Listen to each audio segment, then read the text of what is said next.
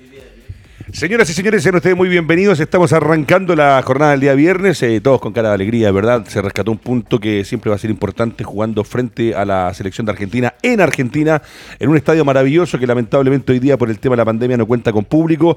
Y hoy día también hay dos cosas importantes que destacar. La primera que este programa eh, va a ser dedicado de manera única y muy especial al hombre que está detrás de los controles, al que muchas veces uno dice que no se ve, pero que llegó hace casi tres años a ser parte de este proyecto y que hoy día es el el director de la radio, el que comanda las transmisiones, y cuando usted ve que esto se escucha y se ve bien, es gracias a el señor Maximiliano Prieta, quien pide un aplauso, por favor, de parte del panel. En el día de su cumpleaños, que fue ayer, fue muy bien celebrado, eh, y la verdad que es un orgullo, porque es un tipo extraordinario, un profesional excelente, y aparte como amigo, ni que hablar. Hoy día eh, lo vas a festejar una vez que termine con el aforo permitido, que son los que estamos aquí cumpliendo con todas las medidas eh, de sanidad que permite poder juntarnos, y lo vuelvo a repetir porque ayer salieron muchas partes, muchas cosas se siguen hablando de lo que es la pandemia. Acá estamos con todas las normas que se necesita para poder estar al aire en vivo e indirecto. Con alegría por el punto de Chile, resultados más, resultados menos. Y la segunda, que esta es mía, desde el estudio de Diego Armando Maradona, extraordinario el homenaje que le hicieron ayer al más grande de todos los tiempos, eh, la selección argentina con una camiseta con la imagen del 10 y con los años desde el 60 hasta el año que parte, el 25 de noviembre del año pasado, el infinito. Eh, y la verdad que eh, se pone la piel de gallina, los que nos gustaba Maradona, los que nos sigue gustando Maradona y a estos jugadores que algunos eh, eran chicos y lo veían jugar y hoy día están representando y algunos usando incluso hasta la camiseta blanca y celeste, así que lindo el homenaje para Diego Armando Maradona, aprobado, permitido según lo que yo leí por la FIFA para hacer este homenaje en el partido de la selección. Muchachos, el gran capitán Fernando Astengo, Lorenzo Pérez de Arce que hoy día retorna y que como novedad y como sorpresa este programa, el doble amarilla que ya lleva casi tres años al aire, va a tener algunos cambios dentro de la estructura del programa, los segmentos y uno de los segmentos va a ser eh, cápsulas con todo lo que son lesiones y recuperaciones de los jugadores con KNS y el especialista Lorenzo Pérez de Arce y el profesor Sergio Gilbert también con nosotros. Voy a partir con el gran capitán. Eh, en una frase, ¿cómo definimos el partido de ayer? Una muy, muy buena lectura de parte de Lazarte en relación a la puesta en escena y a los jugadores que colocó. Perfecto, Lorenzo Pérez de Arce, lo mismo, en una frase para entrar ya a desglosar punto por punto, porque yo creo que ayer eh, hubo cuatro jugadores que nosotros son de esa generación dorada y que nosotros vamos a seguir diciendo que son fundamentales. Recambio más, recambio menos. Ayer hay cuatro que son eh, fuera de serie. Lorenzo sí, sí, sí, absolutamente. Yo creo que partiendo ahí por Gary Medel y Claudio Bravo, impecable los dos. Pero yo creo, si bien se sabía que Lazarte era un técnico más defensivo, creo que la defensa se vio extremadamente sólida y con un juego que fue bien ordenado hacia el frente. Así que fue un partido que me gustó mucho y creo que nos da esperanza. Perfecto, profesor Sergio Gilbert, en una frase, la definición del punto frente a Argentina. Ojo, nunca le hemos ganado a Argentina jugando por clasificatorias en Argentina. Acá sí, se la ha hecho con el gol de Oriana. ¿Cómo lo ve? ¿Cómo lo define el partido? Bien planificado, muy bien ejecutado. Perfecto. Ahora sí, punto por punto, yo antes de analizar lo que fue Bravo, que es extraordinario, la línea del fondo, eh, quiero remarcar a cuatro. Medel, partiendo por Gary Medel, que a uno eh, puede entender que van pasando los años, que el físico y el tiempo no pasa en vano. Claudio Bravo, eh, Alexis Sánchez, eh, lo que hace ayer también en el medio terreno, Charles Aranguis, que maneja los tiempos, son cuatro de esa selección dorada. A eso sumar lo bien que lo hizo Eugenio Mena, que cumplió de manera extraordinaria. El Guaso Isla, ni hablar. En general me parece que en líneas parejas la selección estuvo al nivel y a la altura de lo que esperábamos todos con el cambio técnico. Pero vamos a partir por Claudio Bravo, capitán. Palabras de capitán a capitán. Extraordinario, la verdad que extraordinario, porque en la medida que van pasando los años, muchas veces Claudio ha sido cuestionado por momentos y por algunas situaciones que se han provocado, pero cuando uno necesita de que aparezcan estos jugadores que son que tienen un talento extraordinario como el que tiene Bravo, apareció en un momento súper complejo de la selección, eh, intervino en jugadas que eran muy, muy difíciles de quizás de, de contener y aparte que transmite algo que, que, a los jugadores yo creo que lo sienten. Eh, sienten que tienen un líbero atrás, que tienen un tipo que va a ser difícil que le hagan un gol. Eh, así que notable la actuación de, Bravo. Perfecto, lo propio con el profe Gilbert. Me parece que Bravo está en un, en un peldaño más arriba de todos los arqueros, incluyendo la Arias, con lo bien que lo viene haciendo en Racing de Argentina. Pero ayer tengo la que saca en el tiro libre, que es ver a Roberto Rojas atajando por jugando para la selección la que saca abajo el remate desde afuera de Messi, la que saca sobre la derecha también y una más por ahí. Son cuatro atajadas de partido, son atajadas definitorias. Yo voy a decir algo que a lo mejor a ti te va a afectar. ¡Epa! Pero. ya, sé, ya sé para dónde va. Yo creo que lo peor que podemos hacer ahora es decir que lo hizo como Roberto Rojas. Yo creo que hay que decir que lo hace como Claudio Bravo. Yo creo que Claudio Bravo es el mejor arquero de la historia del fútbol chileno. y no. Y bueno, yo eh, he tenido esta discusión con varios, eh, con mucha gente. Eh, todo el mundo dice incluso cree que yo no vi jugar a Roberto Rojas, me ha dicho, no, es que usted no vio jugar a Roberto Rojas. Claro que lo vi jugar, vi varias veces, seguramente. Varias veces, digamos, y Fernando sabe eso. Eh, sé lo que calzaba Roberto Rojas. Yo no vi a Sergio Livingston, obviamente, no, no puedo calzarlo a él. ¿Y cómo Fernando me decía a mí que usted había estado en el debut de Sergio Livingston? Esa, es una, una, de sus típicas bromas. Las bromas del León. Eh, pero sin duda, sin duda, y yo tengo muchas, muchos argumentos para decir que Roberto Rojas está un peldaño más abajo que lo que perfecto, está Claudio Perfecto, se entiende. Y, yo creo que ayer lo demostró nomás. O sea, a los 36 años, 36 o 38, 37 creo que está, 38, 38, 38, 38, años. Eh, está a un nivel superior, superlativo. Eh, es un arquero que obviamente, claro, un día se un día no va a atajar lo que, lo que está atajando ahora y vamos a a hablar, empezar a hablar de su declive, de todo eso que es normal. es, parte de, es parte, de la vida. deportista en general. Es parte de la vida. Pero, él, pero eso hay que hablarlo cuando ya se empiece a dar la situación. hablar sobre el presente. En el sí, no, claro. Hoy, hoy tenemos que hablar que, que, eh, que Claudio Bravo está, llegó a un nivel histórico, creo yo. Eh, eh, ayer uno veía la tajada que le hizo a, en un tiro libre. La del tiro libre es extraordinaria. Notable. Messi, eh, Messi, o sea, si uno ve eh, y uno sigue a, Messi, digamos, en los partidos de Barcelona, yo he visto ese gol de Messi. Mil veces. Sí. 748 veces. ¿Sabes qué pasa, Sergio? Que aparte se dio en una parte del área donde Messi es, es su es su lado más agradable, es, su lado más amigable para que él pueda hacer el gol. Y él elige dónde, dónde, la va a colocar. Y, entonces hay un montón de, situaciones. Y tal como dijiste, y como dice Fernando, eh, transmite otra cosa también. ¿sí? Eh, sí. también es importante. Más allá de, las instrucciones que pueda dar, que también son importantes, son los gritos, es el, el, el, ánimo, el, el poner atención, el, eh, a lo mejor eh, demorar en un momento, apurar en otro. Mira, Sergio, el otro es pasarle la pelota. Cuando no puede salir Chile, le pasan la pelota a Bravo y, Bravo se toma la, tranquilidad y escoge y mira y te da una buena salida que es larga. Eso lo que no es un pase que fuera al lateral, que él te mete un pase En un momento lo, hablado, lo, lo, dijo Fernando, lo dijo todo el panel, pero lo decías tengo con respecto a que eh, creo que era partido también de eh, Copa América o algo así, en algún momento, clasificadores anteriores, cuando hablábamos de lo que significa el tocar la pelota atrás, la pausa que pone, no se desespera bajo ningún punto de vista y busca la salida de Esa es la, esa es la tercera, con los dos puños hacia su derecha, porque la primera es la del tiro libre arriba con la mano izquierda, después está la cataja abajo que es extraordinaria y esta también cuando ahí se nos, se nos, eh, se nos sigue un poco la alegría de estar rescatando el punto. ¿Sabes qué, Dígame. A mí me hicieron una entrevista y me preguntaron, porque como yo jugué con Roberto, me preguntaron por lo de Bravo. Eso fue en antes de ayer. Y yo les, describí un poco lo que era a Roberto Rojas, que bajo los palos era muy bueno. Era un gato. El, tipo te sacaba unas pelotas increíbles. Yo jugué al lado de él y realmente cosas que eran anormales, para un ser humano. Pero empecé a evaluar después a Bravo empecé a argumentarle el por qué yo consideraba que Bravo era mejor que Roberto Rojas. Y les dije aquí no hay ningún afán de revancha ni nada, solamente yo estoy hablando de lo que yo he visto en Roberto Rojas y lo que he visto en Bravo. Y Bravo tiene muchísimas más cosas, es un arquero mucho más completo. Integral. Integral, juego aéreo, juega bien con el pie.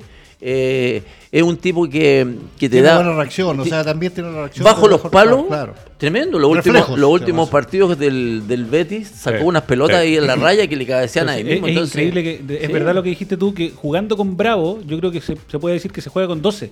Porque es un arquero y un líbero al mismo tiempo. Comparto. Y no se presiona con nada. Si pueden estar encima en el área chica y salieron jugando varias veces desde, el área chica. Y desde el punto de vista de KNS y del profesor Pérez de Arce, eh, a los 38 años siempre dicen que el arquero madura o llega a su mejor nivel a más avanzada edad. Los arqueros de por sí pueden jugar también más años. Y yo siempre digo, el gato Ben, Peter Chilton, 42 años. Sí, el arquero generalmente eh, dura más tiempo. Dura más tiempo. ¿Cómo lo ves tú para, para estar hoy día? Porque tiene que ser un tipo 100% profesional, como uno lo ve rindiendo. Y como decía el profe Gilbert, en algún momento, claro, va a pasar el tiempo, pero hoy día con 38 pepas, rumbo a las 39, sigue vistiendo la casaquilla de la selección nacional, jugando en el fútbol europeo y portando la jineta de capitán. Lo que pasa es que hay habilidades que eh, fisiológicamente, o sea, la capacidad del cuerpo, se pueden dar a cierta edad y entre los 25 y los 30 años uno puede tener mayor capacidad física y un menor tiempo de respuesta. Por ejemplo, para estirarse y sacar una tapada rápida.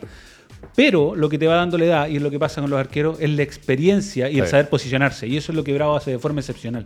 Bravo hay veces que se manda tapadones como el que se ve en la imagen, eh, pero no siempre se da eh, porque sabe dónde estar no necesita volar porque sabe dónde estar. Eh, y, por eso yo creo que Messi, aparte de que la defensa lo logró neutralizar muy bien, eh, Bravo lo conoce de memoria. Bravo podría jugar con ojos cerrados y taparle a Messi un, un tiro libre. Extraordinario.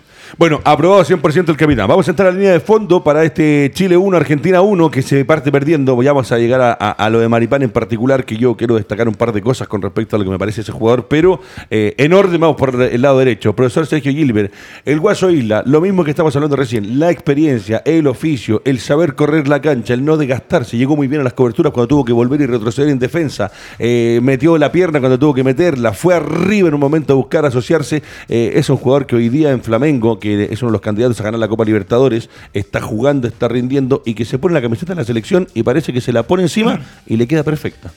Sí, a mí con me, me, me, pasó lo siguiente, que durante todo el primer tiempo yo no lo no, no, no se vio esa isla que uno ve habitualmente, incluso hoy en el Flamengo, o sea, no, no, no, es que esté hablando de lo que hacía hace 10 años, sino lo que está haciendo hoy en un equipo como Flamengo. Y claro, la, explicación es, lógica. Eh, por el lado de él fue Lautaro Martínez. Y Lautaro Martínez es un tipo que, que, te engancha, que te Que tira mucha diagonal, porque si no queda con el pie izquierdo cuando exacto, Exacto. Y un tipo que sabe jugar por ese lado, le gusta jugar por ese lado. Y obviamente eh, Islas tuvo, eh, tuvo que concentrarse para, para, jugar así. Lo que pasa es que después Argentina, con los cambios que hace Scaloni, empieza a modificar esa, esa estructura arriba, pone a Lautaro más al medio y ahí libera se libera Isla. Entonces ahí es donde nosotros vimos en el segundo tiempo que, que Isla llegó un par de veces y ahí se empezó uno a ver al, al Isla que ve habitualmente en Flamengo. Entonces tiene mucho que ver con, con, cómo le planteó, le planteó eh, eh, Argentina el, eh, posicionalmente a, la autora Martínez y eso hizo que viéramos, como, como digo, el primer tiempo, un primer tiempo que yo lo vi súper contenido, súper atento más bien, porque sabía que, y de hecho, de hecho le ganó un par de, de pelotas Lautaro por ese sector y obviamente había una tensión que, que, tener. Pero después, obviamente, Scaloni está, empezó a tirar delantero, empezó a, a posicionar y ahí a Lautaro, Y, ahí a Lautaro lo tiró más al medio, con la esperanza, con la esperanza que tiene todo entrenador, de que un tipo con Lautaro, que además te puede definir un partido, porque obviamente si, está de frente al arco, él te lo puede definir. Entonces, yo creo que por ahí estuvo el, tema. Obviamente, eh, en las dos fases, eh, ¿sabes qué pasa? tengo Mauricio Isla. En el caso de, Mauricio Isla, él ha tenido, ha tenido que tener metamorfosis de repente de, ir evolucionando en su manera de juego. ¿Por qué? Porque cuando jugaba con, con San Paolo y jugaba con Bielsa, el tipo de la mitad para arriba, iba, iba, iba, iba. Y como era un equipo joven, bastante más oxigenado que el de ahora, él tenía el retroceso y, lo, y se instalaba en la línea de cuatro rápidamente. Entonces, ahora obviamente él no tiene la condición física para ir, venir, ir, venir. Y aparte, el técnico las artes tiene que dar cuenta que a Chile a Chile lo iban a atacar por las bandas. De hecho, te fijaste que colocaron a. Pero de una manera especial. Colocaron a Di María por el sector derecho y al autor allá. Entonces uno dice, este está jugando al revés. claro, porque él buscaba quizás más diagonales. Más diagonales para que quedara Di María con su pie izquierdo y poder rematarle a Bravo, lo que hace Messi muchas veces.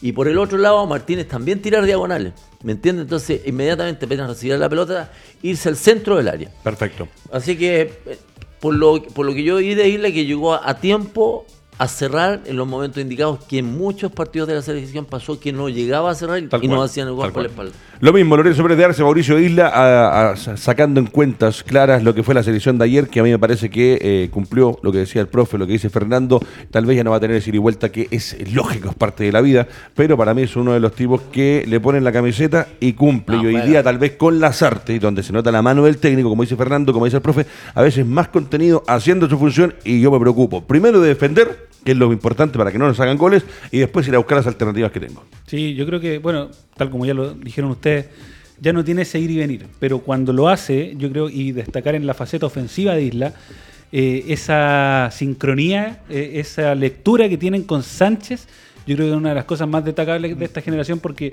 jugaron juntos el 2008 en Udinese y jamás se le olvidó cómo y, se leen mutuamente. Sí, que de, hecho, de hecho hay una jugada en el segundo tiempo, eh, pasó así nomás. Sí, es que, sí, sí. Es que Alexis ni siquiera lo mira y le tira la pelota. Claro, y se le fue, y se, le, y, se sorprendió un poco Isla, porque fue, eh, eh, Alexis ni siquiera lo miró, pum, le tira Exacto. la pelota y quedó, y quedó, ahí como diciendo. Vamos a llegar a, a uno que para mí, eh, hoy día, claro, es muy difícil decir en algunos momentos, yo lo he dicho, a mí, para mí la selección es este y diez más. La verdad que ayer viendo lo que hace Claudio Bravo, viendo lo que hace Alexis Sánchez, viendo lo que hace Charles Aranguis, eh, lo que luchó y lo que peleó Vargas en ofensiva, lo que hace Mena, que ya lo vamos a tocar.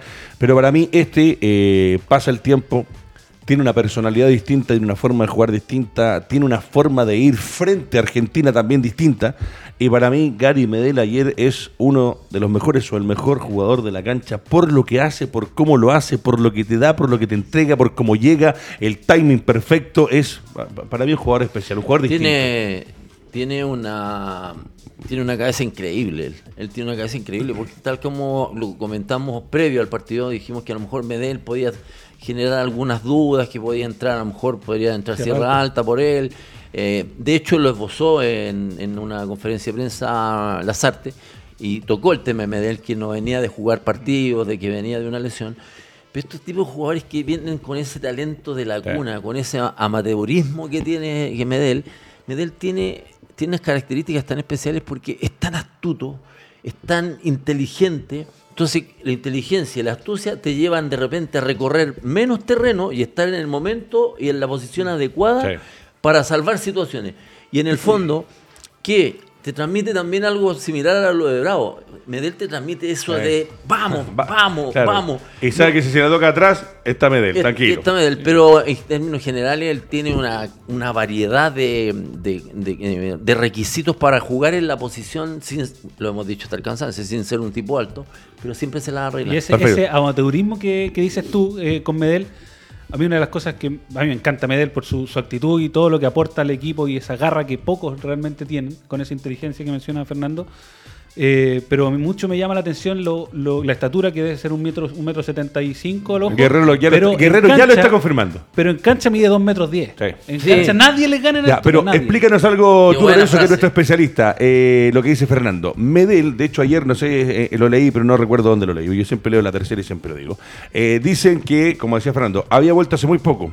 Tenía minutos casi nada con respecto a volver de su lesión es un jugador que tiene todavía con esta edad una forma de recuperarse, que igual le cuesta, que pase el tiempo, que no es fácil, pero cuando se recupera sin minutos a nivel competitivo en Italia, donde estaba jugando, eh, se pone la camiseta de la selección y te rinde y te corre los 90 minutos. Eso que jugó desgarrado en el Mundial, por favor, eh, la gente que lo entiende, usted sabe, desgarrado no se puede jugar al fútbol. No, no, pero es no, que Medel no, no, es humano. Un metro sesenta y nueve. Un metro sesenta y nueve. Medel es humano. Desgarrado no jugó. Jugó sí con lesiones y complicaciones más o menos. Pero ahora viniendo de esto, como dice Fernando, y tú lo ves ayer jugar en la cancha, después de venir inactivo, de no tener ritmo de competencia. Y ojo, el rival es Argentina. ¿Cómo se explica eso de Medel? Es que, mira, eh, te voy a hablar muy breve de, de, algo de estadística en clínica. Eh, la recuperación de un paciente, sabes que el 20% tiene que ver con lo que se haga en la consulta, en la clínica, en donde sea. El 20%, el 80% tiene que ver con factores personales, emocionales, ambientales, socioeconómicos y otros factores. Y en cancha no conozco los porcentajes, pero debe ser muy similar. Eh, lo que uno puede aportar con técnica es una cosa, pero lo que aporta desde, digámoslo así, desde el corazón es otra. Y, en, y es por eso que los charrúas, los uruguayos son distintos. Eh, por eso Medel es distinto, por eso Vidal es distinto, porque Exacto. no todo es técnica. Y en eso, si pones a Medel contra Argentina, contra Messi, eh, es otro. Excelente. Profesor Gilbert, lo veo pensante, me gusta porque hay, eh, son cuatro personas, como somos cuatro en el equipo hoy día en el panel, y usted tiene una, una visión diferente, pero cuando hablamos de Gary Medel, ¿qué le parece Medel? Eh, un jugador que, ojo, dentro de lo que hablamos la semana pasada, el, miércoles, perdón, antes de, eh, estuvimos cerquita del equipo titular o entendimos las variantes que se podían dar, pero es un jugador totalmente diferente. Uno lo ve a Medel ayer, cómo mete, cómo rinde, cómo te llega, te da una tranquilidad. O sea, si tengo a Bravo que ya me dice tranquilo, adelante con Medel, me parece que el resto del equipo tiene calma para jugar desde atrás hacia adelante. A mí me estremece Medel, pero eh, eh, hay una cosa que, que, yo creo que es injusto con Medel. Somos injustos con Medel. Porque le damos a él solamente, o, o más bien, no solamente, pero eh, valoramos mucho la actitud de él. Eso como que no es el, el, el, el, típico tema de Medel. No, que le pone, que le... Que, no, yo, yo, eh, yo, hablé de sus características no, no, futbolísticas. Pero, pero en, general, claro, o sea, hay, hay, hay características futbolísticas de Medel que son notables. Por ejemplo, notables. Eh, eh, o sea, Chile juega de, puede salir jugando desde atrás porque tiene a Medel. Cuando, cuando le preguntaban a San Paoli y, y, también en algún momento a Bielsa por qué Medel central y no volante, que era donde nació en la Católica, de hecho, eh, porque ellos, y, San Paoli lo dijo una vez muy, muy claramente, porque yo prefiero salir jugando desde atrás y Medel me da esa posibilidad. Eh, un otro jugador no me da esa posibilidad. No, y en ese tiempo estaba también Marcelo Díaz, entonces la pelota salía siempre limpia. Claro, entonces yo no, yo, yo prefiero, decía, yo prefiero tener el riesgo de no tener un jugador alto, porque sea además que Medel puede ir, porque va y por, las condiciones que tiene, va y va a saltar igual y va. Eh, porque es mañoso, digamos, para, meter el hombro, todas las cosas que tiene que tener un buen zaguero central. Eh, pero además te da eso. El fútbol. Entonces, eh, entonces cuando uno, eh, yo, yo temo, temo que el día de mañana cuando hablemos de Medel 20 años más, nos acordemos de, la garra de él, pero acordémonos de los gran jugadores. No, los gran jugadores. Es lo que siempre resalta, es lo que siempre resalta Fernando. para el hincha en general, para el hincha que ve el partido de repente con, eh, con, con, la pasión, con más corazón que otra cosa, claro, no dice, no, que le mete, le mete, pero lo que dice el profe Gilbert, lo que siempre ha dicho Fernando es verdad, o sea, es un jugador al que le tocan la pelota, piensa, mira, sabe con quién tocar, y ojo, y que uno lo ve y se mueve inmediatamente para que si ese jugador que le tocó la pelota se le va a complicar porque se le viene encima, inmediatamente él ya busca hacer alternativa de pase. No, todo, no todos los jugadores juegan bien sin el balón. Eso se le critica. Medel juega bien con y sin balón. Tal cual. Y ahora llegó el momento del capitán Fernando Astengo. Eh, cuando un jugador se pone la camiseta de la selección, nosotros como programa deportivo y yo como hincha del fútbol quiero que siempre le vaya bien. Pero a veces eh, creo que hay jugadores que por mucho que estén jugando a nivel internacional, por mucho que lo elijan la figura de la liga donde juega, eh, hay jugadores que tienen falencias. Y falencias que frente a jugadores rápido como los argentinos, a jugadores rápidos como los brasileños, hablando de lo que veo ayer. Eh, Maripán se ha hablado de que está en, su mejor momento, ha hecho goles jugando en la, Liga de Francia, eh, tiene cosas importantes, destacado por medios, pero a mí me deja la sensación gran capitán, y que lo dijiste en algún momento, eh, pasó en partidos anteriores, no recuerdo si en amistosos o por clasificatorias, pero tengo en la cabeza... Con Venezuela. Con Venezuela, con Venezuela. Y de hecho, si no me equivoco, perdón Feña, pero en el partido con Venezuela no es donde comete errores al principio y después como que se pierde se nubló y que nunca lo cambiaron y que conversamos que debería. Ya, perfecto, ahí está. ese fue el partido. Ese fue el partido. Y hoy día se lo, se, lo preguntas tengo porque eh, el capitán siempre ha leído muy bien a los jugadores que juegan en la parte posterior, por algo fue especialista y fue figura en Brasil. A mí me parece que Maripán hoy día, para este tipo de partidos, o tiene que mejorar mucho, y no sé si puede mejorar en la parte física y la potencia para llegar al pique que le meten, porque ayer le sacaron dos, tres cuerpos de ventaja y es eh, la lentitud es increíble para un jugador de selección, o definitivamente hay que leerlo y en partidos como estos tiene que estar o Sierra Alta o yo me quedaría con Sebastián Vegas. ¿Sabes qué pasa? Que en el caso puntual de Maripán, que yo lo he comentado muchas veces, Maripán tiene una altura importante como para, para ser central, ¿cierto? Tipo Javier Margas. Nosotros vemos los centrales en Inglaterra, en Francia, en España, en todos lados y son todos grandes. Y hay una obsesión con, el tema ese. Medel nos demuestra otra cosa, ¿cierto? Pero Medel tiene eso, eso que, que no tiene Maripán. Maripán, por ejemplo, no es un jugador rápido y la velocidad uno la trae prácticamente de la cuna. O sea, no, tú puedes mejorar tu reacción, tu posicionamiento dentro de la cancha, estar, eh, anticipar, eh, ganar el juego aéreo, hacer jugar de espalda a los rivales. ¿Por qué? Porque si yo tengo un 9 que es rapidísimo, si yo lo, lo, logro eh, neutralizar haciéndolo jugar de espalda, él no va a tener el tiempo para pegar en velocidad.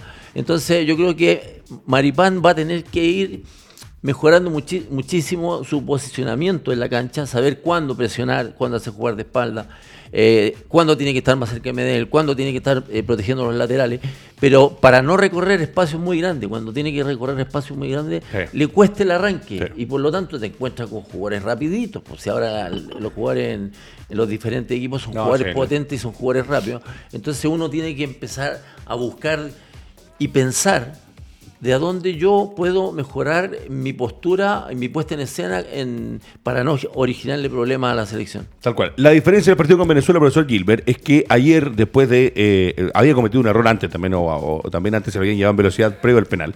Lo del penal ahí me parece una barbaridad. Un defensor eh, seleccionado nacional jugando en Europa que se tira al piso, se barre cuando te dice no te tires, que, que pareciera una ley dentro del fútbol, dentro del área. Ya iba tarde, las posibilidades de que fuera penal eran un 95% en ese momento. Pero eh, después por lo menos se logró recuperar, después ganó pelota, después anticipó, no le pasó lo que con Venezuela. Pero me parece que en partidos tan importantes como este, donde nos jugamos tres puntos para ir a un mundial, ese error eh, es garrafal y es a ponerle atención. Pequeña duda, ¿lo ve cuando se le mete no, Lautaro. No, porque, no, lo, que pasa es que, es que Lautaro, fue tan rápido mm. porque iba, iba Maripán a la pelota eh, y no iba presionado. Pensaba que iba a, llegar y, y, de repente se le metió Lautaro. Ah, ojo, y después hay una en que Maripán tampoco la corre cuando la pelota va a salir al fondo y la corre Claudio Bravo. Ojo con eso también, profesor. Sí, eh, yo creo que Maripán, el caso de Maripán, eh, yo lo comparo un poco, lo mencionó Fernando con, con el tema de, de, Margas también. Y también yo lo menciono a nivel internacional con De Michelis, por ejemplo. También otro, otro, otro, otro, jugador que podría. Que no era rápido, era alto. ¿no? Esos jugadores, yo creo que ese tipo de jugadores que son grandotes, que no son rápidos, que no son eh, un dechado de virtudes, digamos, técnicas, eh, terminan siendo importantes. Yo, yo, yo lo calificaría así, es una, definición que doy yo nomás, ¿no? son, son jugadores de entrenador. Es decir, los, eh, yo los veo como que los entrenadores eh, se, los potencian de acuerdo a, cierta, a ciertas características. De Michele siempre dice que Pellegrini fue el sí, claro, en el Málaga. claro, a Margas también lo fueron haciendo a poco. ¿ah? Yo, eh, yo conozco a Javier desde chico, digamos, y, sé que... Era un tractorcito. Claro. Y, no, eso sí que es un mérito llegar a jugar en una selección con, las, características que tenía jugó, Margas. Jugó en Inglaterra. Mundial. Y jugó en Inglaterra, la primera edición de sí, O sea, y, ¿A quién es al que Margas lo saca a pasear jugando con la selección frente a la tribuna? En el... A Cabañas, pues si lo mata casi lo mata. Casi, lo, mató. Casi lo mata. No, las barridas de marca todavía están en el Nacional marcada en, los bordes de la cancha. En la Copa América 93. No, no, no. De hecho, de hecho, de hecho, una anécdota así al margen. Marca me contó, Javier siempre cuenta después que esa, dijo, esa me la debía de la Copa Libertadores. Ah, Porque ustedes ven, ustedes ven que esa imagen uno la ve y ve, casi mata, lo, tira a cabaña fuera de la, de, a la, cancha. Y, y Javier ni siquiera mira al árbitro y se va. Sabía que era roja, él fue a pegarle. ¿Sabes qué pasa? que... y a mí me dijo, esa se la debía a la Copa Libertadores. ¿Sabes qué pasa, Sergio? Que, que, este tipo de jugadores que tú has nombrado son jugadores que tienen que tener una inteligencia que va un poquitito más allá del resto. ¿En qué sentido? Porque carecen de situaciones físicas como la velocidad. Eh, entonces ellos, ellos tienen que rodearse eh, en, su cabeza de, mm, de situaciones. ¿En qué momento yo tengo que ir a la mitad de la cancha. ¿En qué momento retroceder? ¿En qué momento hago jugar de espalda? ¿A qué momento a un zurdo lo llevo para el sector derecho?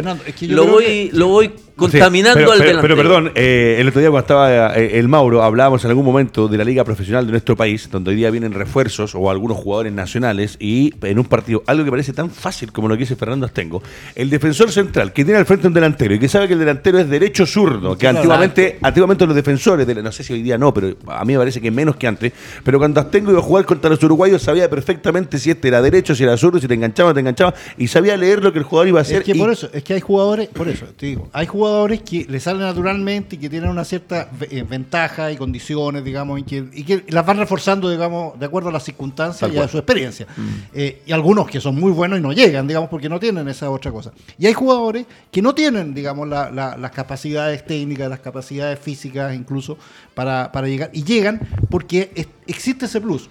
Es decir, un, un, jugador como Maripán, yo creo que lo primero que tiene que hacer es saber cuáles son sus límites. ¿Cuáles son sus.? Eso es un jugador o sea, yo, yo, o sea, él no puede decir yo soy, yo soy Elías Figueroa. Claro. No, no puede. Porque no lo es. Entonces, eh, ni, no soy Gary Medel. Entonces, él tiene que saber, y yo creo que así lo ha hecho durante su carrera, porque eh, eh, yo lo he dicho acá, creo, pero a mí me contaban algunos entrenadores que lo veían a Maripán en las inferiores y decían: Maripán jamás va a jugar en primera división. Jamás y Maripán está jugando en Europa. Entonces, eso a mí me indica que Maripán tiene esa, esa, esa, esa idea de que sabe cuáles son sus límites y que tiene que ir, eh, digamos, eh, eh, construyéndose. siendo aplicado y, perseverante. Y eso es lo que yo creo que tenemos que tener. Ahora, si tú me dices entre él y Pablo Díaz, yo, claro, Pablo ah, Díaz es, otro, Entre él y Vegas también me gusta más Vegas. pero, pero él puede llegar si es que tiene esa, yo creo, esa, esa condición. Yo, y creo, yo creo que la puede tener. Perfecto. Lorenzo Pérez de Arce juega en Argentina, juega en Racing, dos años fuera de la selección. Dos años fuera de la selección. Yo no quiero entrar en detalles eh, para aprovechar de hablar de lo, de lo bien que jugó la selección ayer, pero por algo no estuvo, siendo que eh, ya siendo lateral en Argentina, me parece que tiene que tener por lo menos la chance de venir estar entre los convocados me refiero a Eugenio Mena. ¿Cómo lo viste a Mena que ayer hace un partido correctísimo? Anticipó, ganó, metió pierna, hizo coberturas, ayudó a los muchachos de atrás cuando tenía que ayudarlos, se proyectó cuando pudo hacerlo. Me parece que eh, de lo que viene haciendo en Argentina, ojo, cómo aprenden los jugadores y aunque yo sé que a mí me encanta Argentina, el fútbol argentino y Maradona, lo que usted quiera, pero cómo hay muchos jugadores partiendo por Alexis Sánchez, lo que fue Alexis Sánchez de Colo Colo a River y de River a Europa, cómo aprendió a jugar, lo de Salas en la Uni a hablar, pero cómo Mena ha crecido como jugador y lo que ayer nos muestra dentro de la cancha es un jugador que cumplió a cabalidad y me parece que la banda zurda de no mediar lesiones o alguna baja futbolística eh, considerable, eh, la banda izquierda hoy día es del Chocomena. Sí, yo, creo que ya deberían dejar esas camisetas con el nombre fijo ahí, no mandar a imprimir varias. Establecido. Pero sí, no, Mena. Tengo una teoría, yo creo que Mena se desdoblaba y, estaba arriba y abajo al mismo tiempo. no, fuera de esa, de esas bromas, yo creo que Mena jugó espectacularmente bien. Eh, marcó muy bien, eh, muy bien posicionado, llegaba con un timing increíble, generó en ofensiva también muy buenas alternativas. Eh, no, yo creo que uno de los muy altos puntajes, digamos, como nota del partido fue para, para Mena. Yo encontré que fue un pilar importante en la, en la, defensa y en la ofensiva también. Perfecto, coincidimos todos entonces de lo que hizo la selección en la última línea, que eh, obviamente pasa a ser una de las más importantes jugando de visita contra Argentina y contra, ojo, eh, un jugador extraordinario, extraordinario, uno de los mejores del mundo, sin lugar a dudas. seguramente entre los cinco, si usted lo quiere poner, enfrentando a Lionel Messi, que para mí sigue siendo un jugador que con la camiseta de la selección no rinde un tipo que es capaz y que te está mirando al piso en varias imágenes que lo muestra la televisión, mamita querida por Dios. Eric Pulgar, Charles Aranguis. Bueno, dos volantes que, que a ver, no es que haya poco que hablar, sino que son jugadores que manejan muy bien el sector de volantes, se mueven con mucha inteligencia, hacen eh, traslados del balón y a veces no del balón, sino que de, de, su posicionamiento dentro de la cancha, en que genera en que ellos puedan ser líneas de pase o momentos cuando tienen que defender están muy bien posicionados. Y tienen un recorrido espectacular, espectacular porque tienen también una cultura táctica que es europea, la, cultura táctica europea es mucho más rígida que la, sudamericana, por lo tanto llevan tanto tiempo jugando en, Europa que eso también te ayuda muchísimo al momento de que se pierde la pelota, la instrucción de las artes ya estaba en la charla en el hotel y ellos saben inmediatamente cómo rearmarse y posicionarse de una manera en que le den un cierto descanso a la, a la línea de cuatro en algún momento que la línea de cuatro haya ido acercándose a la mitad de la cancha, ellos como que retardan un poco, eh, marcan, se mueven bien a lo ancho, a, lo largo. Así que son dos jugadores que creo que, y sobre todo Pulgar, que está en periodo de, crecimiento, de, ir ganando minutos en, la selección y cada vez yo creo que lo va a hacer mejor. Perfecto. Le falta todavía a Pulgar eh, un aspecto en la personalidad para dominarse más del medio terreno que por ahí de repente pasa un poco desapercibido o como jugador y con las características que tiene de lo que hizo acá en Chile y lo que está haciendo en Europa va a ser ese jugador que es más callado, que es más silencioso. A mí por momento me parecía que eh, tenía que tomar un poco más bandera, ser un poco más referente en el medio terreno, eh, tener un poco más de personalidad, tal cual. Así es, así lo defino yo. Lo que a mí me parece que le faltó un poco, lo podemos discutir. ¿Cumplió? Sí, cumplió. ¿Está jugando en Europa? Sí. Eh, ¿Se viste con la selección y no le pesa? Me parece que sí, pero le pido un poco más. Depende para lo que tú quieras a Pulgar, o sea, o cuáles son tus expectativas con Pulgar eh, posicionalmente o, lo que quieras lograr con él. O sea, tú me dices que, va a ser un, volante que, te va a dar salida, que te, yo creo que no, no, no es un, volante que, tenga que, o sea, tú no lo puedes comparar hoy con lo que hacía Marcelo Díaz en su mejor momento, digamos, yo creo que no. Ahora, él te da otras cosas que no te da Marcelo Díaz, o sea, es un tipo rápido, un tipo, un tipo potente, que en la marca no, tiene grandes problemas, incluso con tipos grandotes, porque él también lo, lo es. Entonces, eh, yo creo que, el, problema ayer de, Pulgar y también en algún momento de Arangui fue que en, el comienzo del partido, el primer tiempo, ellos fueron, yo no sé si por instrucción de las artes, yo no sé si porque ellos se, o porque se dio así, porque eh, Argentina estructuró un mediocampo bastante batallador también, eh, se, fueron, eh, se, fueron por dentro de oposición a lo que habitualmente hacen. poco a poco yo vi que Charles, o sea, se fue tirando un poquito más atrás, fue a buscar más la pelota atrás, y ahí es donde Charles empieza a iluminarse, creo yo. O sea, ahí empieza él a, a, ser factor importante. Cuando, se cuando, siente, lo pones, cómodo. Cuando lo pones un poquito más adelante a pelear, digamos, con el volante central, es que eh, eh, eh, digamos, parte de las instrucciones. Los, los primeros minutos, los primeros 20 minutos, es como un forcejeo y el partido de repente, de repente, el partido como que se ordena. entonces claro, y, seguramente, y claro, y ellos son jugadores que, que, van a tomar, y se van sintiendo de cierta manera, ellos son, son jugadores de, primer nivel, o sea, lo tienen que, entonces uno, uno, entiende eso. Ah, eh, porque, claro, en, un momento yo, yo vi a, Charles en esta, en esta posición como media híbrida, así como que a ver ir a pelear con el volante central, con, pelear con Leandro Paredes, Paredes en el medio campo no es fácil para cualquiera. Entonces, eh, yo creo que ahí se perdía, pero se, echó para atrás y yo creo que ahí entendió también. se, eh, fue encontrando. y Pulgar también fue entendiendo que no se podía quedar estático, que tenía que ser, que ser un poquito más, más participativo, que, que, tenía que ir abrirse de repente en, en algún momento, volver al centro entonces yo creo que ahí se fueron posicionando. Y terminaron dos, yo creo, haciendo la, eh, eh, la dupla eh, soñada de lo que de, de, cualquier entrenador del moderno, de tener un volante central digamos, que, que, se posiciona frente al, a la defensa, y otro mixto, y otro que, juega. Yo creo que es el, como el ideal de muchos entrenadores hoy, de tener esa, esa combinación y no tener dos jugadores de la misma de la misma estatura, de la misma característica. Lo que pasa es que el vértigo del partido, el comienzo del partido son muy nerviosos, son con mucha presión. y usted me dice, de ahogo No, de ahogo. Argentina. Entonces, de repente, la jugada te lleva un poco, pero en la medida que va pasando el partido, como te digo, como que te vaya organizando. Es como la final del, de la Champions. El, el, Chelsea empezó jugando de una manera y después se adaptó y armó una línea de 5 con una línea de 3 delante. Lo mismo le pasa a los equipos, por ejemplo, en, el caso de Chile, jugando con Argentina. Lorenzo Pérez de Arce, juega en Argentina, juega en Vélez, eh, de familia con tradición futbolera, eh, lo de Pablo Galdames. Sí, bueno, la verdad es que no me gustó mucho el, partido de, Pablo Galdames, pero hay veces que se hace, claro, quizás una, labor más silenciosa y, es un poco lo que estaban conversando recién de, Charles Aranguis y, de Pulgar. Y siento que, por ejemplo, voy a volver un poquitito atrás.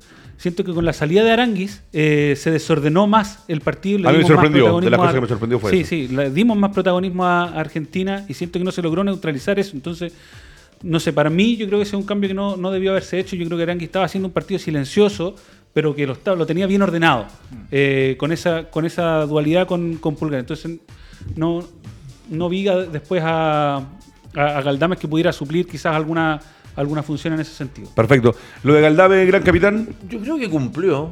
Cumplió, no hizo un tremendo partido, pero cumplió dentro de la, seguramente de las órdenes, las obligaciones que le dio, que le dio las Em, en una zona que es súper complicada. Porque tal como lo explicaba Sergio, de repente en esa zona uno de repente se pierde, porque pasan jugadores por el lado, porque uno retrocede, porque me dan esta marca, esta marca se me va a este otro lado, entonces tienes que reaccionar, eh, reaccionar rápidamente, a ver cómo me posiciono, mirar al técnico, mantente la posición o sigue al volante porque se fue por otro sector. Es un muchacho que está empezando, está haciendo sus primeras armas en, la selección, entonces yo creo que él en, el tiempo se va a transformar en un, en un volante importantísimo en la, en la selección, es un jugador que que ha, crecido muchísimo en Argentina. Que haya partido en que de repente. lo condicionó mucho la tarjeta amarilla 2000. Sí, a los Esa tarjeta es una vergüenza. no, no, para mí, ojo, eh, habíamos dicho, no sé si lo dijo usted o lo dijo el Nico, del tipo este que arbitró. Eh, lo de ir dos veces lo, de ir dos veces el venezolano dos veces al banderín del córner para ver si la pelota estaba dos centímetros más adelante más atrás. Eh, sea protagonista maestro pero no esa. Me parece que hubo 15 o 20 minutos donde le cobró toda Argentina que era como un arbitraje de los 80 a los 90 donde se favorecía el local. Eh, eso para mí es así. Y después fue ya no, sé si compensando simplemente después fue llevando bien el partido y los jugadores también le colaboraron. Pero vamos a llegar al bloque a, a la parte de ataque chileno. Y usted lo dijo y con los muchachos acá hablamos de las alternativas de eh, meterlo a Jiménez o dejarlo a Sánchez con Meneses y con Vargas. Y que fue finalmente lo que sucedió. Lo de Meneses, un mono porfiado. Le daban, corría, bajaba, luchaba, batallaba, intentó encarar sí se paró frente a jugadores eh, de mayor envergadura, seguramente lo que puede ser que esté en la Liga Mexicana y le queda mucho por crecer, pero a mí me gustó lo de Meneses. Le hice partidos allá a Meneses cuando jugaba en San Luis de Quillota y verlo hoy día con la camiseta y con esa personalidad extraordinario. Lo de Sánchez, esa jugada que hace en el medio terreno, en la cancha, donde la tira hacia arriba, gira, la baja. Notable. Es, un jugador fuera de serie, es un y clase, es un jugador de otra liga a nivel mundial. Pasa el tiempo, pasa el tiempo, pasa el tiempo, pero eso lo tiene adentro. Y Eduardo Vargas, que eh, en alguna tuvo un control orientado que se fue un poquito, que remató y se va por fuera, pero corrió y batalló todo el partido. En línea, en las palabras del profesor Gilbert, los tres que eran nuestros referentes de ataque. Claro, es que yo, me acuerdo cuando hablábamos, yo les, yo les decía que una posibilidad era jugar así. yo te dije, súper válida. o sea, es que era una posibilidad porque yo, o sea, yo me imaginaba a Alexis y me imaginaba a Meneses, digamos. de hecho, daban, daban muchos medios de que iba en ataque Alexis con Vargas. Exacto, no, no, claro, y, no, y ponían a Jiménez. Y ponían a Jiménez. o a Pinares. Sí, a Pinares, sí. sí. entonces, no, no, sí, yo, yo tenía, yo, yo pensaba eso, porque, por, por una cuestión, no, no porque sea mago, digamos, sino porque yo, yo es cosa de ver lo que hace Alexis, cómo se siente Alexis en, Inter, qué, qué, es lo que está haciendo hoy. De repente, a, mí me revela un poco eso cuando dicen, no, es que Alexis tiene que jugar de puntero, ah, porque siempre ha sido puntero. O, no, o, o tiene que jugar, es que su hábitat es el área. No, no están viendo, están viendo a jugar a Alexis en, en Cobreloa, en, Cobreloa, en Tocopilla, digamos, en Colo Colo, en No, es otro jugador. Te lo dijo el capitán también un día, hay, donde se siente hoy día cómodo, si el fútbol te va adaptando y el jugador se va adaptando a las posiciones. Pero claro, o sea, eh, incluso hubo una, jugada también, yo voy registrando, se me va quedando ciertas jugadas, de repente hay, hay una, jugada, una jugada entre líneas que hace Alexis que se la hace a Lukaku. se la ha hecho mucho Lukaku. Él piensa que está Lukaku y se le hizo a Vargas, y claro, Vargas tampoco llegó, pero era, era como, pum, eh, como que Alexis tenía automatizado, automatizado tomaba la pelota, pum, y tenía que ir por el. Y, estaba Vargas, digamos, lo que pasa es que Vargas no llegó, incluso estaba contracturado, yo creo, a esa altura. Eso es un poco lo que yo te comentaba de la cultura táctica que tienen en, Europa. Por supuesto. Ellos saben que pescan la pelota y ellos saben que pueden meter un pase sin mirar, porque en el entrenamiento el, el técnico ya le dijo, pica. Ah, exacto. y, y, además Italia es la cuna de la táctica. la, cuna de la táctica. Entonces, eh, y, y lo, de, lo de Meneses, bueno, también eh, yo, yo, yo decía que a mí Meneses, claro, chiquitito, todo, pero sin cara, si un tipo que encara, que va a todo, que le ve, algo te va a generar. Te va a generar, o sea, eh, eh, Foyt estaba loco con Meneses, porque, hay, uno no lo conocía, no sabía cómo Hay dos imágenes que lo muestran a Foyt cuando va a Meneses. No lo tenía loco. sí, lo tenía loco. Capital, lo mismo que le pregunto al profe y con Lorenzo, los tres que fueron los referentes de ataque, lo de Sánchez, yo vuelvo a insistir, extraordinario, se reencantó con el fútbol, vuelvo a insistir que tal vez eh, lo que le pasa a él en su vida personal, que es un problema y cada uno ve cómo vive las situaciones a nivel familiar o personal o de pareja, le afectó mucho en un momento, por eso tuvo un paso nefasto por el Manchester United, donde realmente pasó por el Manchester United, pero hoy día se reencanta su vida personal, su vida familiar está mejor y uno lo ve jugar y es un jugador extraordinario. Y lo de Vargas, que me parece que lucha todo el partido, con lo de Jan que más o menos lo describimos acá en el programa el día miércoles. A mí me pareció que hicieron un muy buen partido, dentro de, lo que uno más o menos se imaginaba, lo que podía ser el, encuentro, que por un momento ellos quedaban partidos, sobre todo en el segundo tiempo, que quedaban partidos que atacaban prácticamente los tres y el grupo eh, que quedaba atrás se, organizaba mientras tanto. Pero bien, ya Menezes encarando. No hay cosa más complicada para un, defensa que te encaren. Es terrible. Porque en una vaya a pasar. Claro. ¿Ah? Encaráis 10 veces, ya perfecto, pero en una pasáis. Y eso significa que rompiste la línea del offside, que eh, eh, ¿cómo se llama? desordenaste la defensa y que puede, puede ser gol. arquero, A mí me encantan esos jugadores. Y Meneses lo tiene, lo tiene porque es rapidito. Bueno, y bueno, el oficio de, de Vargas y lo de Alexi, obviamente estamos hablando de un jugador que es es como anormal. Es, anormal. Y así todo llega al gol. O sea, no tiene que estar en no, ¿sabes qué? el, gol, el... gol, lo que hace Medel es notable. ¿Saben por qué? Porque él le pega sobre pique a la pelota.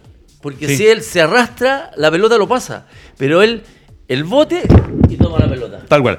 Lorenzo Pérez de Arce, eh, analizando la parte, eh, en lo suyo, la especialidad, lo físico, Alexis Sánchez eh, corriendo todo el partido, marcando. Lo de Vargas a mí me llamó mucho la atención. Es ese jugador diferente, que es el goleador histórico de la selección nacional, que puede ser que no aparezca, pero. Sánchez, Sánchez, con. Sánchez le lleva ahora 6 goles, tiene 48, cumplió 48. Guerrero, pega para Guerrero, los dos máximos goleadores. Bueno, pero están, Sánchez, los máximos. y Vargas es un tipo que por ahí te liquida un partido, de repente no, no se pierde se choca contra la defensa, pero ayer luchó todo el partido, corrió incansable, de vuelta a la selección, tuvo también un periodo fuera. Jan Meneses, lo que ha dicho el profe, lo que ha dicho Fernando, y Alexis Sánchez en particular, pero lo de Alexis en la parte física, hoy día como lo ves tú y lo que te rinde todavía con los años que van pasando.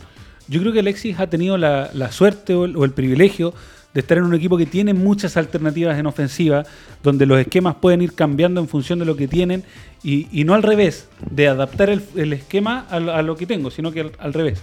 y eso ha permitido darle los tiempos de recuperación a Alexis con las lesiones que ha tenido. Y cosas que no pasan en, en, otros fútbol, digamos, o en, otros niveles. Por lo tanto, Sánchez ha tenido para recuperarse y se le ha podido potenciar en su habilidad. Y bueno, es verdad, como decía Sergio, quizás a un nivel tanto que, se acostumbra a jugar con Lukaku con jugadores de otra envergadura, eh, pero que yo creo que pudieron jugar a, un nivel muy cercano los tres. Eh, yo creo que se complementan bien, son un equipo, o sea, una, digamos, una ofensiva que logra armarse con espacios, que es, encaradora, que, que, arrastra marcas. Eh, yo creo que los tres son una, una excelente alternativa. Eh, ah, de lo que tú estás diciendo, perdona que... Sí, por favor, profesor. lo que está diciendo es súper importante en, en, un sentido que nosotros no entendemos. Nosotros, digo, el medio chileno, los periodistas chilenos, los, los hinchas chilenos porque nosotros alegamos mucho de, los jugadores, de que a los chilenos, por ejemplo, no los ponen al tiro en el, equipo. No, pero si está en la banca, ¿por qué no pone? No, si Conte, no, sabe nada, ¿cómo no pone a Alexis desde el principio? Porque Entonces, eh, y, escuchando también, y me acordé de lo que dijo Bravo también en algún momento, y lo que, y lo que ha pasado con eh, Medellín en Bolonia. Esos tres casos. Bravo dijo que se había lesionado eh, de nuevo en Real Betis porque dije, quise entrenar como entrenaba hace 10 años. Es decir, terminaba un partido y yo al segundo día, digamos, eh, eh, venía el día de descanso y el primer día de entrenamiento yo me ponía al nivel de entrenamiento de mis compañeros. Hice eso en este en, un partido y me lesioné de nuevo. Entonces entendí, dijo, lo dijo en una entrevista, entendí que ahora mis periodos de recuperación son más largos. Son más largos. entonces yo no puedo estar eh, y eso me lo, están enseñando en Betis, digamos. O sea, me dijo, Pellegrini me dijo. No cuesta aceptarlo. claro, cuesta claro, sí. El cuerpo médico me dijo, oye, está bien, tú te vas a recuperar, vas, pero en vez de, de, entrenar a full, toda la semana vas a tener que graduarte y solamente el jueves hacer eh, una exigencia máxima. Por ejemplo, Mihailovic, el entrenador de Bolonia, que también es eh, también le han preguntado un millón de veces en, la, en, las conferencias de prensa de Bolonia por el caso Medel. Y él una vez se enojó, incluso dijo, bueno, es que, no lo ¿cómo voy a ponerlo si está lesionado? O sea, no, y le decían, es que no, que Medel dice que no. Pero ¿cómo lo voy a poner? Y se enojó, dijo, y no lo voy a poner, y no lo voy a poner. Y no lo puso, no lo puso como un mes. Dijo, yo lo voy a poner cuando se recupere. Por culpa de un periodista no jugó, digámoslo así.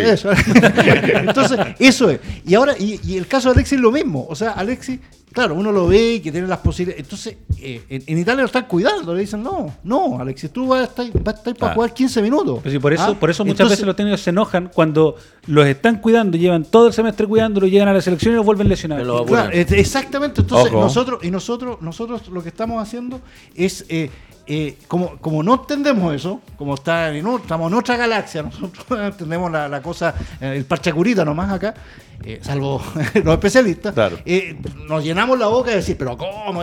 Y yo creo que le están haciendo un bien finalmente eh, Y qué, importante lo que dice Lorenzo, cuando de repente llegan jugadores y que vuelven lesionados a los equipos y ha habido dimes y diretes en algún momento con los entrenadores, con el cuerpo técnico de la selección, y es verdad, lo saben cuidar y a la edad, cuando van avanzando los años, hay que también dosificar a los muchachos y eso es parte importante de poder mantenerte vigente en la máxima categoría. ¿Algo me quiere decir Lorenzo? Sí, una cosa muy corta. Hay un principio básico del entrenamiento eh, cualquier persona, sea deportista o no, eh, que los periodos de entrenamiento son tan importantes como los periodos de descanso. Y a medida que la edad avanza, esos periodos también tienen que equilibrarse. Mm. Eh, y eso no significa que yo esté entrenando menos, significa que estoy cuidándome más. Perfecto. Y lo de Prieto con la edad que tiene, que todavía no se recupera, puede ser en particular porque tuvo cumpleaños ayer, nada más que eso, ¿no? ya tiene 37, ya, ya no se recupera como los 20. quería, por Dios, a los 20 uno se recupera. Ya, pero... Es que el descanso ahora es parte del entrenamiento, ¿no? Sí, señor. Fernando Astengo, vamos a entrar eh, en lo último que nos queda por analizar la selección, eh, en un punto importantísimo, rumbo a Qatar las clasificatorias. El martes vamos a enfrentar a Bolivia. Me parece que artes deja un buen sabor con respecto a lo que nos mostró, a la forma en que ha dirigido a los muchachos, poco tiempo de trabajo, jugadores que, ojo, vienen de terminar las ligas europeas, un campeonato que es desgastante, que también estuvo suspendido, donde también estuvo la pandemia, meses sin entrenamiento, y que esos jugadores hoy día llegan al final de la temporada en Italia, en Alemania, en Inglaterra, y que se vienen a vestir de la selección y nos rinden. Pero hubo modificaciones. Eh, para mí Pinares quedó al debe eh, quedó al debe 100%. No, no, nunca lo vi eh, ensamblarse o acoplarse en el partido. De hecho, es más, me parece que en los últimos minutos, cuando se producen las modificaciones en Chile, el equipo peligrosamente se fue hacia atrás. Porque yo no sentí, muchas veces lo hablamos, si el rival te tira hacia atrás o es uno el que retrocede. Para mí ayer, no sé si Argentina nos tiró hacia atrás. Me parece que el equipo en un momento se echó un poco más atrás. Eh, Tomás Alarcón, que también tal vez es muy poco lo que alcanzó a participar para la función a la que se le mandó al campo de juego. Y a Palacio lo quiero ver si en la selección, siendo que ayer no pudo mostrar nada, pero para mí es un hombre que si se me cansa Vargas, yo a Palacio lo metería a los 15 minutos del segundo tiempo, lo manda a Palacio reemplazando a la Vargas. Los tres cambios de Chile, ¿cómo lo vio? Yo creo que, a ver, como, como técnico estando fuera al borde de la cancha, uno va viendo realmente el desarrollo de los jugadores, si están llegando a la jugada en, los momentos indicados, si ya sus recorridos no son lo importante, en, en momentos del partido que son cruciales los últimos 15, 20 minutos, de repente hay que refrescar, hay que, hay que a lo mejor o colocar un, volante central más eh, delante de la línea 4, porque el punto obviamente que era súper valioso. Eh, y cuesta muchas veces entrar cuando entras 10 minutos, 15 minutos, cuesta muchísimo enchufarse en un partido que va y viene, que va y viene, y que ya los jugadores ya han votado el ahogo. Y tú en esos 15 tienes que tratar de votar el ahogo y correr y responder a las expectativas que tenía el técnico con su cambio. Yo estoy de acuerdo. A mí Pinares no me gusta en la selección. No me gusta. Eh, encuentro que no que no, no, tiene eso que debería tener ese volante. Cada vez que recibió la pelota, la devolvía, la tocaba, el pasito en corto hacia un atrás. Pasador. exactamente. Yo, lo que vi en, Pinares y que me llamó mucho la atención, porque lo desconocí respecto a lo que he visto, principalmente mientras jugó en Católica, es que Pinares recibía la pelota, se trataba de deshacer rápido de ella y se escondía. Me llamó mucho la atención que jamás buscó un espacio. Se escondía detrás de un jugador argentino. comparto, y de hecho creo que eh, la, frase o la forma en que lo expresa Lorenzo Pérez es tal cual. Me hubiese gustado haberle hecho, pero dijo Lorenzo. Y si hay una cosa que, en la selección, mm, tú no te puedes esconder. No, no. Y siempre va a ser una solución. Y ojo, y lo que dice Lorenzo, y le pregunta al profe Gilbert, recibía la pelota, la tocaba y, siempre sin, sin, causar daño. Sí, ah, hay que ver las instrucciones que le dio Lazarte. Sí, yo creo que, que Lazarte quedó absolutamente desconforme con lo que. Porque cuando tú pones. Yo me imagino, cuando, cuando pones a, a, Pinares en esa en, en, la cancha, en ese momento tú, tú dices. Tener la pelotita. claro, tener la pelota y tú cruzas de repente, tira un pelotazo que, que, que pueda haber con Sorpresa si voy a meter a Palacios, Palacios le metí un pelotazo y Palacios va a la pelota y puede. Se la come la cancha entera. Pero yo vi a, como, como, dice Lorenzo, un tipo absolutamente como eh, temeroso de, de, meter la pata. O sea, eh, tomaba la pelota y miraba para atrás. Se apoyaba en Medel, se apoyaba y siempre, en siempre cortito. Se apoyaba, cortito, claro. Para, oye, no, no quiero dejar la, la escoba acá. Entonces, eh, ahí es donde uno dice, bueno, o sea, yo también estoy de acuerdo. A mí Pinares nunca me ha gustado como jugador de, nivel de selección. De, selección. O sea, puede, tiene una zurda bonita, digamos, y, eso se lo, se lo reconozco. pero ni, lo usó, en una la tuvo y dio el pase a Vargas. Claro, entonces no, entonces cuando, cuando tú empiezas a valorar, digamos, las características de los jugadores, tienes que, y tienes que ver qué es lo que te va a rendir. Yo creo que era otra la instrucción que tenía y por eso se, eh, eh, Lazarte vio, vio la posibilidad de tener a, Pinares eh, y tener a, a, Palacio, pero al final Palacio estaba como él haciendo la función que le había pedido Pinares. Me, dio esa impresión. Después, eh, Palacio lo veíamos más atrás. mucho más atrás. mucho más atrás. Como, él, como él también tiene, tiene fútbol y todo. claro, agarrar la pelota, pero claro, ¿a quién, quién le recepcionaba? Si era él que, tenía que recepcionar. Muchachos, analizamos uno a uno. Recordad que también estuvo el Zorroco, estuvo Sierra Alta, estuvo Arias, estuvo Fayán Orellana, Jan Bosellur, Claudio Baeza, eh, Luis Jiménez, dentro de los hombres de alternativa de Martín Lazarte. La selección juega el día martes frente eh, a Bolivia. Estuvo también Breretron y eh, Gabriel Castellón conformando este plantel. La selección a mí me deja la impresión de que se va trabajando bien, que vuelve a haber una mejor expectativa. Yo con Rueda me sentía casi fuera del Mundial y ahora con este hombre lo veo distinto.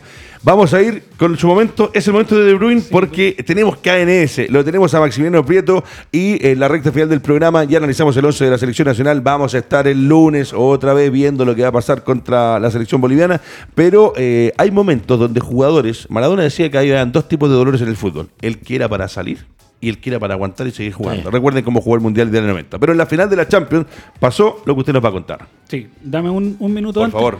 Eh, una percepción personal respecto a lo que estabas comentando de cuál es la, planilla completa de la selección. Yo creo que hay alternativas en casi todos los, puestos, mejores o, peores. Pero hay algo que es una sensación particular que siento que si no está bravo, cualquier arquero, aunque juegue en el once inicial, es suplente siento que no hay un arquero titular que pueda reemplazar a, Bravo. Estoy de acuerdo contigo. En otros quizás se puede acomodar un esquema, pero cualquier otro, aunque esté en el once inicial, siento que es suplente. Compartimos. Está un peldaño más arriba, es el referente, el arquero y capitán, y no hay uno que lo pueda apurar todavía. Puede ser que alguno juegue y cumpla, pero no al nivel de lo que te entrega Claudio Bravo en el partido. Exacto. ¿Qué pasó con Kevin De Bruyne? Porque la verdad que la imagen ha dado la vuelta al mundo, eh, el llanto, la doble fractura y todo lo que aconteció en esta final de la Champions League. Bueno, y, no es solamente la lesión, sino que la frustración de tener que salir cambiando un esquema jugando una final de Champions, que es probablemente el torneo internacional de clubes más importante del mundo. Entonces, eh, son muchas cosas lo que rodean la lesión, pero lo que quiero destacar es que y esto quizás para los auditores también, para los que sean eh, aficionados al fútbol, o futbolistas amateurs o futbolistas profesionales, hay ciertos signos que no se pueden dejar pasar. Eh, y fue el caso lamentablemente de lo que sufrió Kevin De Bruyne en ese choque, en ese encuentro con Antoine Rudiger. Eh, donde al minuto después de estar tirado en el suelo, también con cierta alteración de, conciencia, donde no respondía mucho a lo que se le comentaba, cuando lo enfocan de cerca se ve que tiene aquí marcado morado abajo, como se conoce también el ojo en tinta que se ve en la foto. Eh, eso, es, eso es un signo claro de, una fractura. Eh, no es un moretón que aparezca por un golpe. O sea, es una fractura. Por lo tanto, eh, por eso se decidió inmediatamente el cambio y, derivarlo a probablemente un servicio de urgencia. Pero esto es quizás para los auditores cuando vean este tipo de, cosas, donde una después de una jugada fuerte se ve un, moretón grande, rápido, hay que sospechar de fractura y si eso es a nivel del cráneo, eh, no se puede seguir jugando. Él, pensando por ejemplo que era una final de Champions, quizás puede haber tenido todas las ganas de jugar. Claro. Pero eso podía haberlo puesto en riesgo, por lo tanto está muy bien lo que se hizo eh, y es lo que se debe hacer. Frente a esos signos, si hay un moretón bajo el ojo o tras de la oreja, eso es fractura y hay que detener el juego. Y que el jugador quiera y pida y patalee, es el cuerpo médico el que le dice, muchachos. Eso es lo que hicimos ver porque hoy día estamos con KNS, con algo que queríamos remarcar porque a mí me llamó mucho la atención de a qué nivel de gravedad era la lesión de De Bruyne para salir en lo que es, después de la final de la Copa del Mundo, me parece la segunda mejor final de la historia. ¿Cuánto nos queda, Maximiliano Prieto? Nos quedan tres minutos, un minuto para acá. por favor, profesor, lo que usted quiera. Es, que, es que me quedo dando vuelta. Y Foyt, que es el jugador de Villarreal, que ayer jugó en la selección argentina, él sufrió un golpe en la final de la, de la Europa League, de la Europa League hace 10 días. Y uno lo veía ayer, entró a la cancha. Ahí está. Entró a la cancha con ese ojo morado. Yo pensaba, yo pensaba que Messi le había pegado un combo en el camarín. Entró con el guatón Loyola. Claro. y un combo en el camarín para que jugara, no sé. Eh, pero pero eh, a mí me llamó la atención eh, que 10 días después parecía que, que recién tenía ¿Es algo normal lo que le pasó a él en esos términos? Depende del contexto. Yo creo que no es normal pensando en solamente una contusión, que es el golpe. Yo creo, y en él no ha trascendido un parte médico, por lo menos yo no lo he conocido, pero yo creo que lo que sí él tuvo es una fractura. Y uno, y esto para que se entienda, uno cuando escucha el término fractura se imagina un hueso que se partió. ¿ya? Es, como un tipo de fisura, ¿no? Una fractura puede que se parta un hueso, y es un tipo de fractura, pero también cuando hay una pequeña trizadura en un hueso, que es, un rasgo de fractura, sigue siendo una fractura. Y estable y todo lo que uno quiera, pero es una fractura al fin y al cabo. Yo creo que en el caso de Foy eh, es muy probable que esté fracturado. Eso se conoce como signo de mapache y es un signo de fractura. Y lo que les mencionaba del, del morado atrás y atrás de la oreja se llama signo de battle y también es un signo de fractura de cráneo. Mira, bueno, muchachos, estamos llegando al final de, este programa. Maravilloso análisis de los 11 de la selección nacional. Estaremos cubriendo y estaremos siempre atentos a lo que es eh, la participación de Chile en estas clasificatorias, eh, esperando lo que va a ser la Copa América, que todavía salen dimes y diretes, dicen que sí en Brasil. La selección brasileña no quiere jugar. No quiere jugar. ¿La eh, selección brasileña? Sí, la selección brasileña. No quiere jugar la Copa el lunes, un especial completo de lo que va a ser el partido con Bolivia, pero lo que decía el profe Gilbert, que hoy día no alcanzamos por tiempo, de todo lo que está trascendiendo a nivel nacional e internacional con respecto a esta Copa América, que sigo creyendo que es un despropósito. Entiendo los contratos, entiendo las platas y las cosas, pero la salud es más importante. Y Brasil tiene casi medio millón de personas fallecidas con un muy mal manejo de la pandemia. Llevar a todos los jugadores de elite del fútbol sudamericano a un torneo de fútbol cuando hay gente que en la calle se está muriendo de hambre, me parece un despropósito. El fútbol no es más importante que la vida. Muchachos, análisis completo, programa dedicado a Maximiliano Prieto que trata de los controles. Ayer se festejó su cumpleaños y seguramente va a tener que ir a su proceso de rehabilitación. KNS lo va a recuperar en el suero ya viene llegando. Cámara hiperbárica. Cámara hiperbárica para Maximiliano Prieto, eh, un crack, un amigo, eh, el director de la radio y que ayer celebró un año más y la verdad que es un placer poder dedicarle a este compañero. Lorenzo Pérez de Arce, vamos a estar con las cápsulas, va a haber una modificación en la forma de eh, hacer el doble amarilla, pero con los mismos panelistas, con los mismos centenantes. Capitán, extraordinario, don Sergio Gilbert, increíble. este chico, el guerreño, guerreño también, un maravilloso que está contento porque ganó Colombia y ama a Reinaldo Rueda. Así que todo bien, todo pasando. Nos vemos el lunes, muchachos. Esto fue doble amarilla.